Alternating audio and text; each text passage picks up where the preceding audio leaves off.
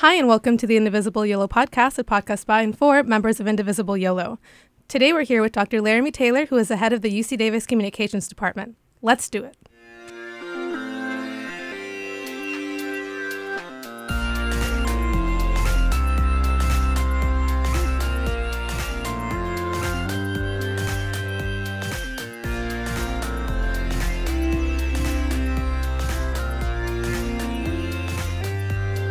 I'm Elizabeth Anamas Diaz, and today we're here with Dr. Laramie Taylor, who is the head of the UC Davis Communications Department. Dr. Taylor, thank you for joining us. Thanks for having me. Great. Well, to start off, um, who are you, and what area of research do you focus on within communications? Well, as you as you said in your introduction, your kind introduction, I'm the uh, the chair of the communication department here at UC Davis.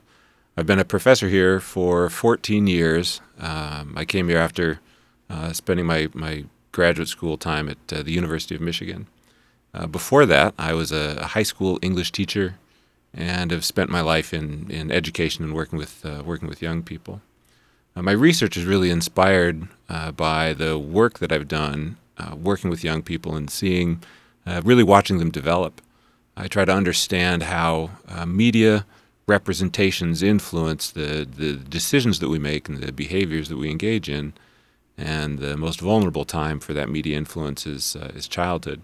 Although increasingly we're finding that uh, young adulthood and and, uh, and and and really throughout the rest of the lifespan, media is pretty influential as well. Uh, in terms of the areas of media content that I uh, that I explore, I'm kind of all over the map. I mean, my my, my interest is in how media influences uh, social kinds of interactions and social behaviors, but but that's a huge category. Um, so my, my earliest research looked at uh, sex and, and, and violence and the way media influenced aggression and things like that. Um, since then, I've, I've done extensive research in, uh, in things like support seeking um, and, and, and how, how people help and support one another um, through mediated channels and how uh, media representations of, of uh, gender and gender roles influence the, the way we think about ourselves and think about each other in terms of, uh, of gender and, and sex and our expectations uh, sort of built around those categories um, and how that ends up influencing uh, how we interact and how we perceive each other. Two years ago, you were recognized for the National Communications Association. Could you talk a little bit about that recognition and what led to the award that you were given? Yeah, so there was a, a, a paper that I wrote with uh, a graduate student and one of my colleagues, um, Ke Jiang and, and George Barnett from the communication department. Um, we looked at, uh, at, at the, the ways the concept of peace is framed or, or presented um, in Chinese news, um, you know, in, in China, and uh, in, the, in the news in the United States. Uh, we used kind of an innovative method to look at it. We looked at uh, at the the network of words that occurred uh, in close proximity to the word peace in each uh, in each well in a number of different news outlets um, in each in each country, um, and we found that you know there there were differences that are consistent with uh, some of the sort of fundamental cultural differences uh, that that scholars write about when they compare you know Western European and North American cultures with with uh, East Asian cultures. Um, anyway, we we looked at this and it was it was kind of seen as unique and uh, and so we, we got a, a, a top paper award from the uh, the Peace Studies Division of, of the National Communication Association. So uh, the the paper that we won the award for was actually the second paper in a in a series that we were working on. The first um, the first project was you know conceptually uh, sort of the foil of the second paper, and that's that we studied the framing of of war and of conflict. Um, you know what what we found was that uh, in the in the in the West, um, conflict and war are, are first of all um, sort of regionalized and, and concrete in their character. Right, we're writing about conflict with the Middle East or with specific actors, right, specific um, nations or, or, or individuals and, and, and so forth. Um, we didn't see the same thing when we looked at East Asia. Uh, conflict tended to be sort of more broadly framed, and it tended to be framed in terms of um, sort of systems and organizations. It, it, was more sort of big picture, right?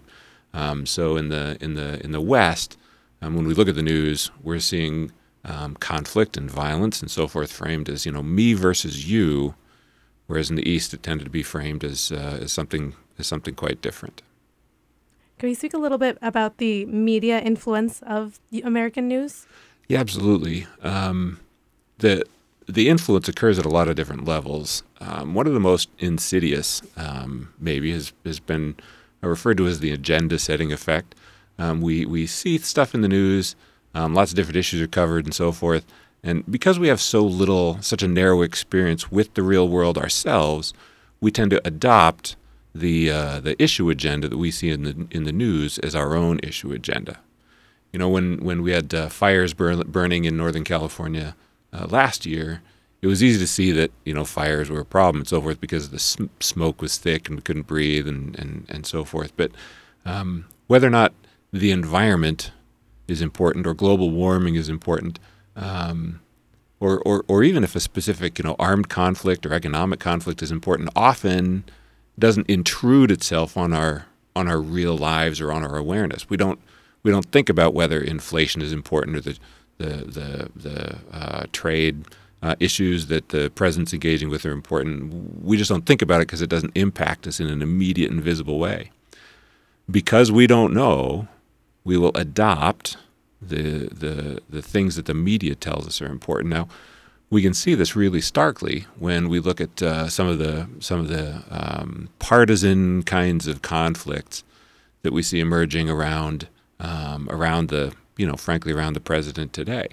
Uh, it's almost like the uh, folks on the left and the right are, are, are speaking different languages, um, not not just at the at the level of elites and in the government, but at the levels of the citizenry. You know, you go on Facebook or whatever, and, and, and you make some point politically, and then someone else responds uh, from the other side of the from the other side of the aisle, and you're like, well, what are you what are you talking about? Why are you even bringing that issue up? And it's because to them, it's a super important issue, because they hear uh, in the media, um, on the on the news media, day after day that this is a this is a really important issue. So, you know, there are people out there who who firmly believe that that uh, the issue of two um, two FBI agents who were enthusiastic Hillary Clinton supporters um, and, and exchanged emails about it um, before and immediately after uh, the election when Donald Trump was elected um, is a is an enormous national scandal.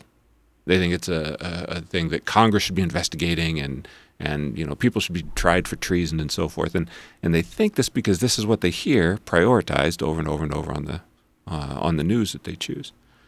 Because we're all watching different news, news that targets us specifically based on other media choices that we make and and and and uh, our political you know viewpoints we tend to have increasingly sort of polarized, not just perceptions of the world, but different issue agendas. We think different things are important. Not only we're not speaking the same language, but we're not even talking about the same issues anymore.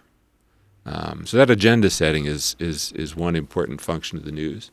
Um, the the framing function of the news is what we were interested in when we looked at war and peace, and that's the question of how do I uh, understand what an issue means. When I think about um, when I think about war, is it is it a question of sort of national uh, pride and and masculine identity, or is it a question of something that's regrettable and uh, and inevitable?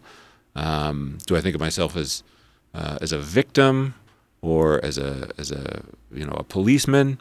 Um, the way I think about uh, peace or, or, or conflict, or for that matter, just about any other issue, is influenced to a certain extent by how uh, that issue is, is framed in the news. And this is something that, that can matter a great deal for, uh, for our understanding of issues and, and, and can influence the way we vote as well. I'll give you an example. Uh, so there were some experiments done by a scientist named Shanto Iyengar uh, where he presented people with uh, a series of news stories, and buried in this, uh, like normal evening newscast, there was one story about uh, poverty, and there were two versions of the story. Right in in in one version, um, the newscaster presented some statistics about the economy and about jobless rates and utilization of uh, of um, you know social support um, programs like like food stamps and, and, and rent support and things like that. Um, but it was it was held at the level of this sort of macro discussion of where poverty comes from and, and, and what gets done to to address poverty. The other version of this of this same story, you know, being read by the same news anchor and, and, and so forth, um, shared stories that were really just anecdotes about specific people living in poverty. Right. So a little interview with uh, the the the older woman who's showing that she doesn't have any food in her cupboard. Um, short interview with a, a, guy that's standing next to a, a, tent that's part of a homeless encampment. Things like that. It's still about poverty, but it's it's very personal and it's very intimate. Now, the interesting thing comes later, when Iyengar interview interviews these folks um, after they've watched the entire newscast with this one little story manipulated. The people who saw that that story about individuals uh, attributed the causes of poverty to individuals. Okay, and the people who saw the the the macro explanation story attributed the causes of poverty to institutions, organizations, the government, and, and, and so forth. But it went beyond poverty. That tendency to focus on uh, focus blame on the individual or the system was generalized to other issues as well. Now, when you think about it, whether I'm blaming you know individuals, oh you know lazy so and so doesn't work hard enough and they're eating welfare, um, or blaming organizations and institutions like we have a, a, a, an issue with inequality because of the way the tax structure has been established, is going to deeply influence how I'm going to vote and something as fundamental as who gets the blame and whose responsibility it is to fix can be changed by just how a specific news issue is uh, is is framed or presented or or spun really. In this digital media age, um, we spend so much time on our devices. About how long does your average person spend um, on their smartphone, tablet, or other media device? Profound amounts of time.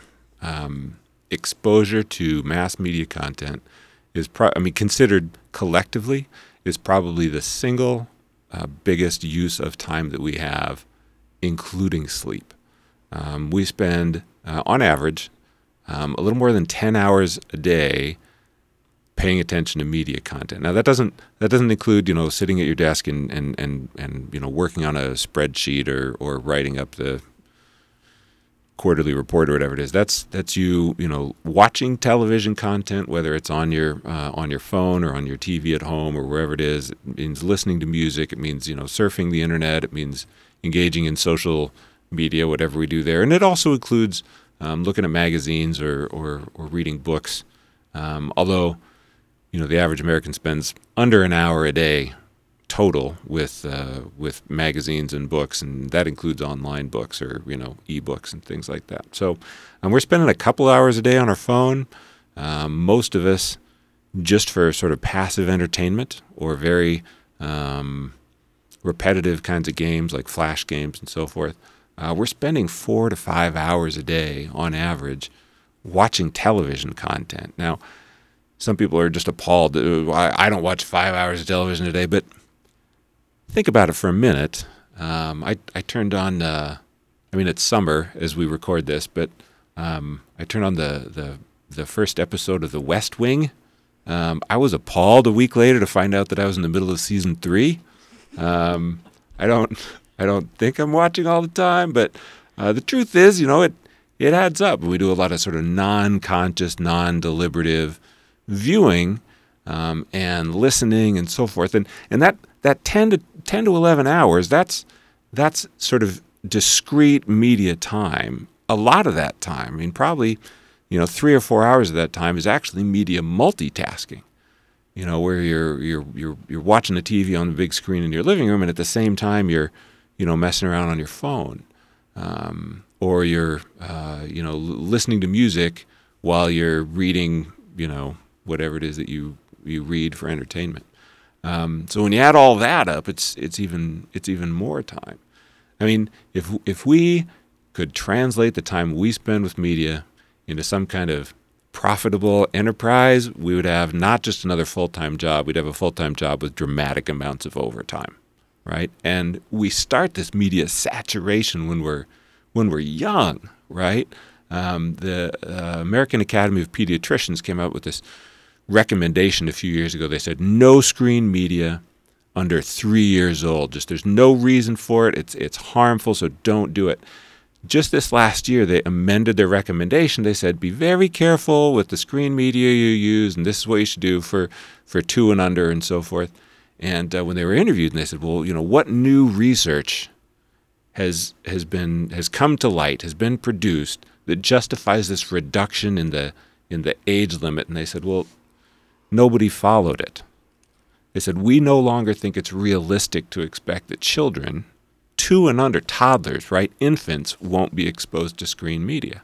And so we tried to give guidelines that people might actually follow. So, you know, we're, we're, we're involved from a very, very young age. And by the time children are, you know, six, seven, eight years old, they're getting into this 10 hours a day range. Now, considering children at that age should be sleeping 12 to 14 hours, you know, you do the math. Now, few corporate conglomerates run um, most mass media industries that folks consume. Can you speak a little bit on that? Yeah. So, um, boy, back back in the back in the day, um, the federal government undertook uh, to make sure that there was diversity of perspectives and opinions and so forth on, uh, in the in the mass media. Um, you know, it was it was it had limited success, right? Television for decades was uh, sort of very efficiently undertaken by having three or four different national networks um, that kind of divided up the entire television audience. And you know, remember in the '60s and '70s, that was m- most of America, right? On on any given evening, more than half of all Americans were watching TV, watching one of those four channels. But as uh, as cable um, came in and and you know became adopted by more and more Americans um, in the in the 1980s. Uh, Congress said, well, you know, there's there's lots of available or lots of alternatives available to people, so we don't have to be as as protective. We don't have to uh, we don't have to worry about um, choices and so forth. We don't have to worry about monopoly. So you know, go for it and and merger away, and and they did. Um, at at this point, I mean, books are a really good example. There, there used to be, um, you know, just hundreds of book publishers in the United States, right? Distinct uh, presses, independent, functioning with their own editors, their own boards, their own ownership, and so forth. Now, more than 90% of the books in the United States are, are published by a, about six different companies. And you know, you, you, you, you look at your your book, and it's not Penguin Books anymore. Penguin used to be independent. Now it's Penguin Random House, somebody else, right? Um, there's just a handful of companies that, that own everything. I mean, audiences today are probably most familiar with it looking at the, the, the content market, right? Because we've we've watched Disney sort of suck up all the action movie uh, oxygen, right? So they you know bought Star Wars and they bought Pixar and they bought uh, Marvel and they they just keep growing and growing. Um, but the same kinds of consolidation have been happening in, in, in other types of media industries as well. It's not just the content that's owned that by, by fewer and fewer entities. Um, you know, more and more of the newspapers in the United States are owned by just a handful of, of really massive conglomerates that own each of them hundreds and, and thousands of newspapers. And then we see a lot of companies that own uh, properties in, in multiple uh, multiple media, right? So News Corp, um, the the parent company of of Fox, not Fox like 20th Century Fox, which is now owned by Disney, but um, but but Fox like Fox News, um, also owns newspapers, including um, including the Stockton. Uh, I think it's the Stockton Record, just down the just down the road from us. Um, so they own they own all this kind of stuff, which means, of course, that ultimately, um, the potential for fewer and fewer unique editorial voices is being uh, represented. In addition, every one of these sort of massive um, ownership conglomerates is is corporate in its character, right? It it used to be that there were a lot of uh, individual families or, or private individuals that owned owned newspapers. We know that in California, in Northern California, the Hearst Castle is just down the road, and that was, you know, the Hearst Hearst family, and they owned uh, they owned big newspapers, and, and and they had a distinctive editorial voice. That's not that's not a thing anymore, right? I mean, it's a, it's a name, just like Knight Ridder is a name that's attached to newspapers, but it's owned by a by a bigger corporation. Fewer and fewer potentially editorial voices. So. Um, and, and, and all sort of corporate owned. And, and there's a distinct set of interests shared by massive multinational corporations that is not necessarily the interest shared by, you know, union members and um, and teachers and manufacturers and uh, you know the people. So that's that's potentially uh, potentially problematic as well. Now, the response that um, that usually comes out is, you know, it's it's it's going to be fine because uh, all of those sort of diverse perspectives that people might have that we'd want to see represented also represent a market. And if there's a market, that market's going to be served, right? So presumably, if if if you know a million of us are interested in a, a, a progressive newspaper, then a progressive newspaper would emerge from this corporate whatever in order to in order to um, meet that market demand. But of course, that misunderstands the concept uh, of opportunity cost. Opportunity cost does not mean you know if I if I don't do this, you know what's what am I giving up? It means what's my next best option, right? So the opportunity cost is the difference between what I earn doing that and what I would earn doing something else. So if I think I can make more money um, publishing something that's that's not going to serve that little audience with that million dollars, or whatever, then then that's what I that's what I do instead. Um, so, yeah, ownership ownership consolidation is uh, is at a point now in media that would have been impressive to the robber barons um, before you know antitrust laws were passed in the United States. Um, only now, instead of being the United States, uh, it's global. Let's talk a little bit about the growth of global audiences. Yeah. So one of the one of the um, interesting things that's that's happened um, with with technology is that we've been able to reach audiences on a scale that's you know just never never been possible before. Um, you think about sub-Saharan Africa, for example. Um, this is a, a, a tremendous geographical area, and the the population density is relatively low, and uh, infrastructure was just never developed. Right there are lots of uh, villages and things where there there's no um, there's no sort of wiring for electricity. Electricity that's produced is is local. You know, NGOs come in and uh, provide um, solar small scale solar installations and wind installations to provide local power for um, you know health installations and things like that. But but that's where they are. So um, you know, providing television and and cable and so forth is was never really was never really an option. When you look at the uh, the the big NGOs that went into say sub-Saharan Africa or, or even most of India um, for like health promotion campaigns and things, they they didn't even try to do television because it wasn't going to reach enough people. Um, they'd use radio, and in a lot of the villages, they had to deal with questions of how are we going to make sure radio is consistently available to enough people. So people didn't have telephones, um, they didn't have uh, access to television, and then satellite technology became cheaper and cheaper, and cellular technology became um, became cheaper and cheaper, and then just the whole the whole phase of wired communication got skipped in huge parts of the world. Um, and of course, what that means is that um, you know now people have cell phones with uh, data of one kind or another on them. Um, they have access to uh, satellite transmissions, even if they're running them off of a generator, so they can get global media content um, in in parts of the world that, that didn't really have any consistent, meaningful media contact just you know a couple decades ago. Um, at the same time, you know that this this uh, technology boom in communication is happening. We had a global population um, dramatic expansion, right?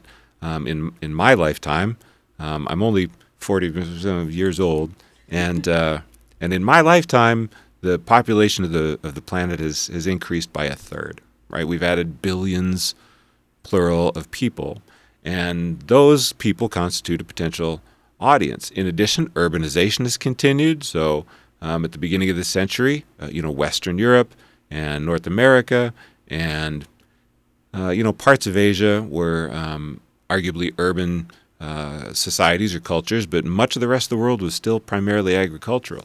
That's not true for much of the world today, right? And with greater um, urbanization um, comes uh, more people in the same place, more people with some education, more people with some disposable income that they can spend on media content, which means more audiences that are being targeted um, by media by media producers and distributors.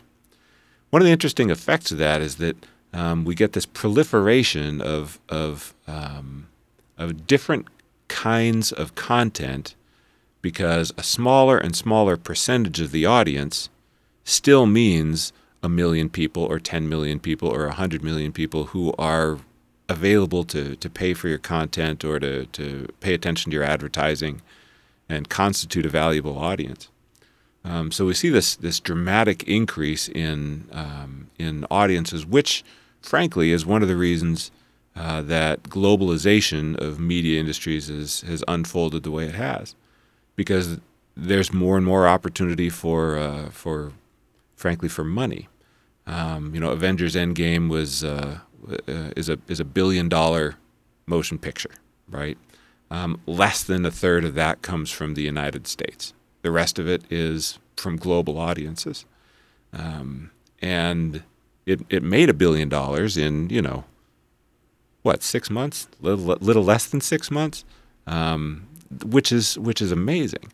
And then it'll go on to make another couple billion dollars in, uh, in you know, secondary markets, DVDs and airplane videos and, and uh, being on TV and, and, and things like that.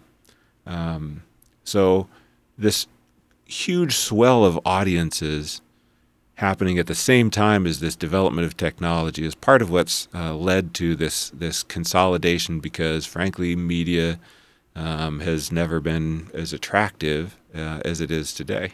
What role does the United States play in global media?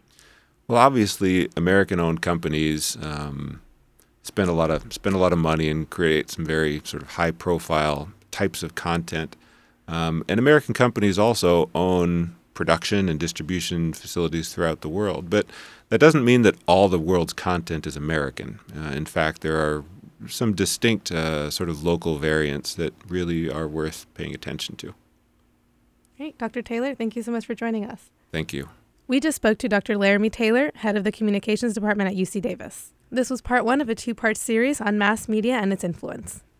If you're interested in joining Indivisible Yolo's events for the week, you're welcome to join us on Tuesdays at 10:30 a.m. for Action Coffee at Easel Cafe in Davis, Thursday from 6 to 7 p.m. for beer nights at Super Owl Brewery at the Westlake Plaza in Davis, and Sunday morning for Sunday Morning Cafefe from 10:30 a.m. to noon. And that location does rotate, so you're welcome to check out our Facebook page at facebook.com forward slash indivisible YOLO. That's the name of this podcast. Again, that is facebook.com forward slash indivisible YOLO for more information. As always, thanks for listening.